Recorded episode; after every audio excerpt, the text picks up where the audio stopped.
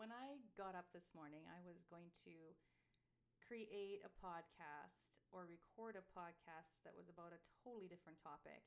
And I just had to address this one today because uh, it was pouring out of me. So I wrote an essay, and the essay is is called "Is Giving Up Our Medical Freedom Really for the Better Good?" And I just ran with it. So today, I really want to share this with you. It's a very controversial topic. I'm aware of that, but hey, why can't we discuss things that are controversial? I mean, this is the point of speaking, of communicating, of conversing with people, of exploring thoughts and ideas, of being human and connecting. So here I am talking about this topic, and I hope you enjoy the show.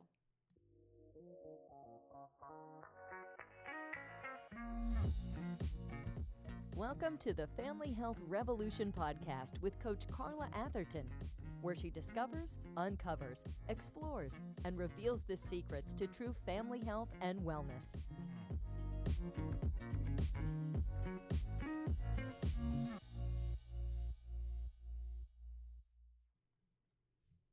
Is giving up our medical freedom really for the better good? And I'm going to read this essay to you with a bit of commentary in between, uh, just to keep it fresh. All right, so last night my daughter and I watched a breath, or a heartbreakingly beautiful film called Where Hands Touch. It was one of those films that leaves you deep in thought and emotionally wrung out.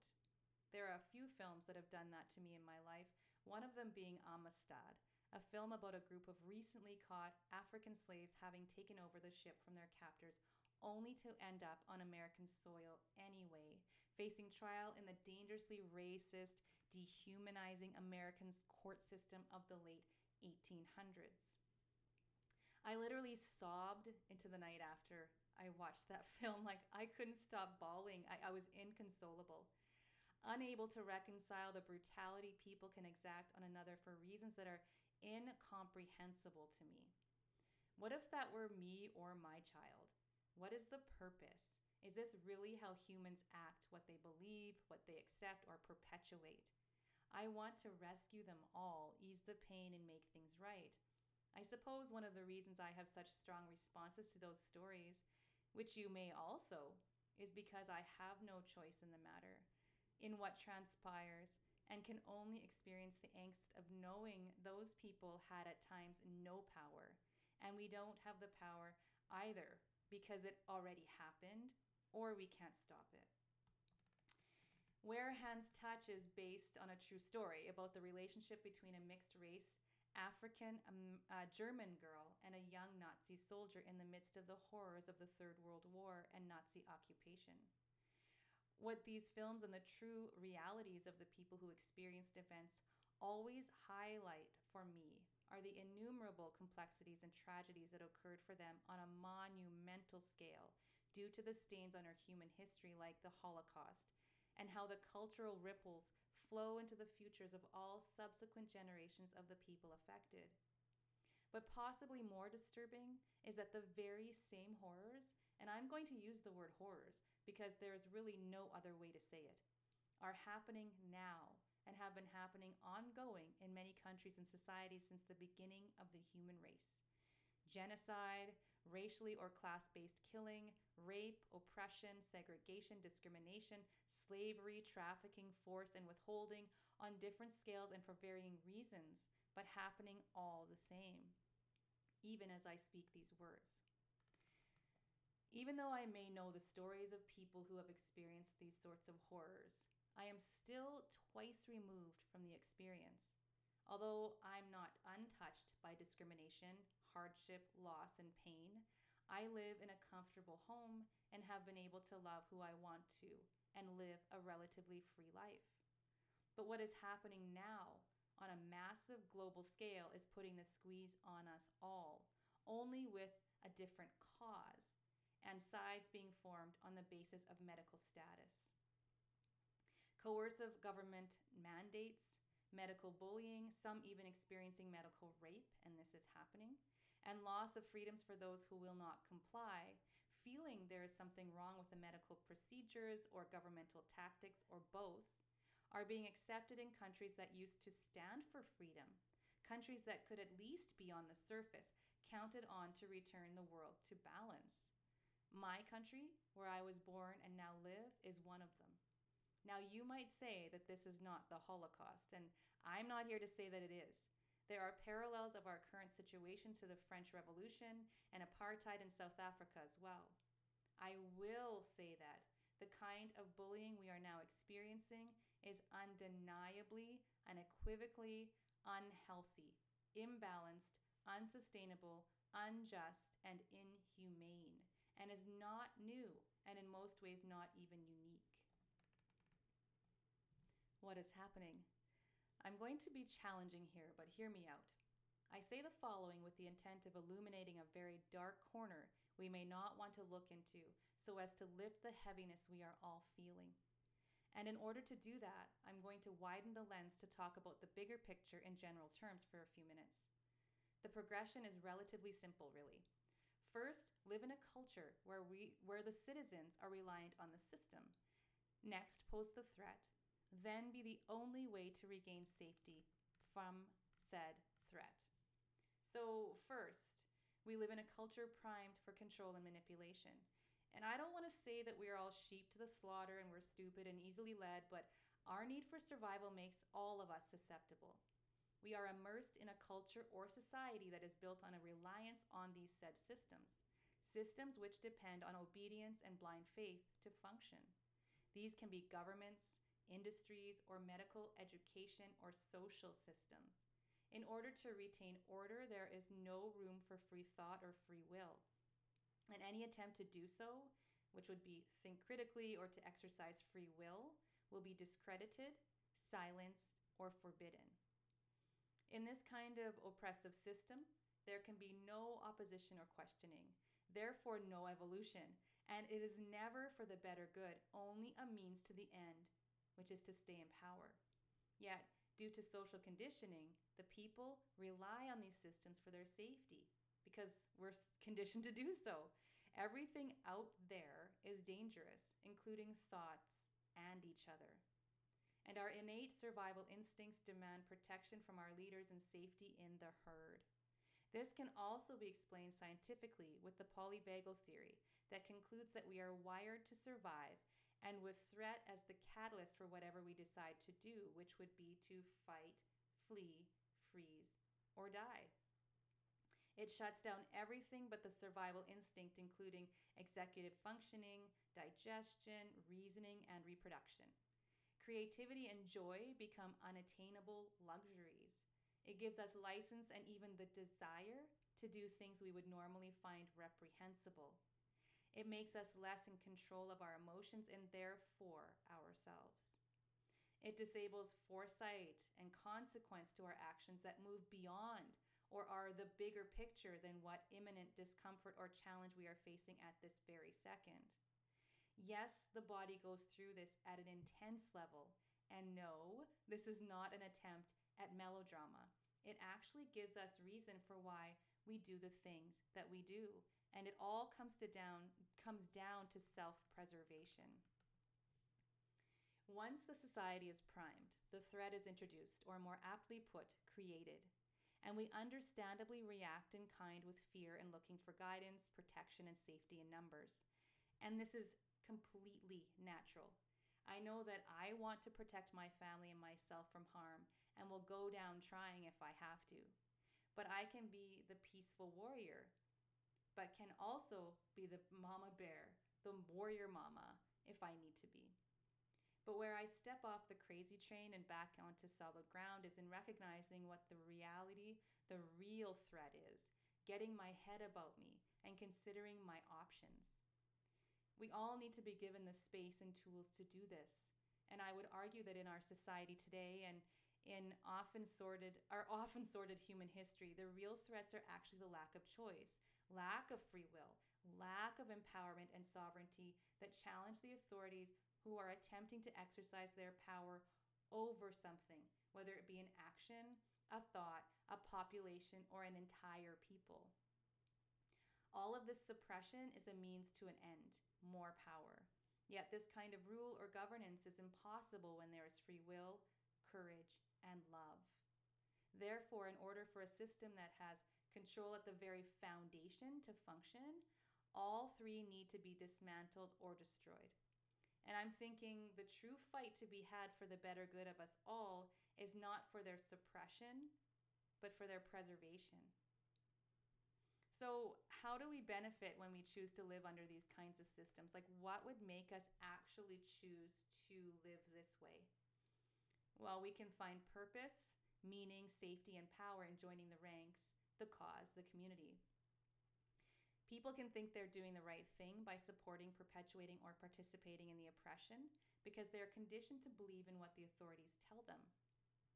Some of us don't see or want to ignore the consequences that have yet to touch us or are not unbearable enough to act against. So it's not bad enough yet. but what are the consequences?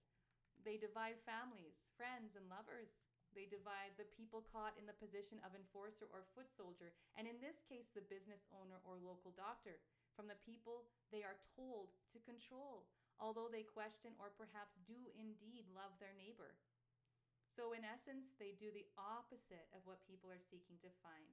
They disconnect people from each other and themselves. They leave people feeling vulnerable and unsafe, therefore combative, mistakenly thinking that having power over others is their only option for safety. The ultimate consequence for us all is a slipping away of our own collective humanity. We run the risk of becoming disposable foot soldiers, rats and informants, oppressors operating for the higher up government. Either we join or become the persecuted, with family members turning on family members and friends turning on friends, sometimes irreparably being divided. My next questions are what culture are we creating? And do we really want to live in such a society of passports and checkpoints, no matter if you have the papers or not, being vulnerable to discrimination and even persecution at any time as soon as someone decides to change the rules of the game? What legacy are we leaving? What are we teaching our children?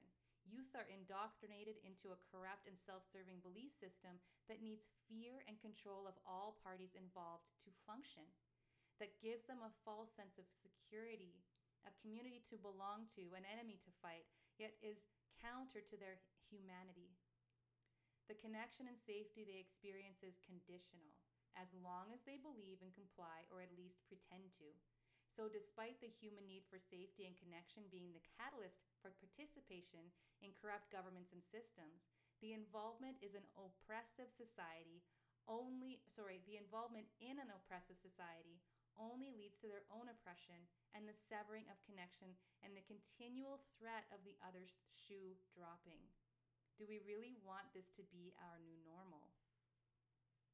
Sometimes we recognize the real threat Loss of free will, connection, and love. That's the real threat. Knowing that we are not immune to it and think, this is awful. What can I do? How can I protect my own? At least it isn't happening to me for now. I'm not judging anyone who thinks this. I think this too. I was disturbed by accounts of one of my Italian friend almost 2 years ago now about how their country was responding to this global crisis and her family's experience of it but I was so far removed from it, I felt it would blow over, not blow up. I thought it couldn't happen here, but here we are. We now have a traumatized global society. This is not sustainable, and it must be seen for what it is a very, very bad situation if we don't recognize that. Stop reacting, shift our responses, and heal. I ascribe to all of the current social movements, I think feminism, anti racism, anti classism, LGBTQ, the environmental movement. I recognize the hardships of other social sickness, such as how cultural identity beliefs and economic disparity has created traumatized men in prisons, or how capitalist driven advertising and body shaming affect young women's sense of worth. I speak and act out against discrimination for any reason and fight hard for freedom in education, freedom of thought, medical freedom, which is the right to decide what happens to our very own bodies and prevent medical bullying. I am a ch- children's health advocate and a warrior mama, but in essence, And if you want to boil it all down into one mission, into one umbrella term to identify the hill I am willing to die on, I would call myself a humanist. I want very much to love my neighbor, even if I don't always understand them, even if their ignorance poses a threat to me and my family. But I will fight because sometimes you need to pick a side, and I choose to fight for liberation for us all. Yet, although I use war terms and metaphor, the fight is not a violent one, and the weapons of choice are connection, compassion, and insight. So, as I said at the beginning of this piece, oppressive rule or governance is impossible when there is free will, courage, and love. Instead of creating a traumatized global society, instead of perpetuating deeply wounding practices and beliefs, find safety in a society outside of self serving system and governments. Find safety in the knowing that we have free will, negating our need to impose our will on others courage to overcome our fears and to respond rather than react to the world around us.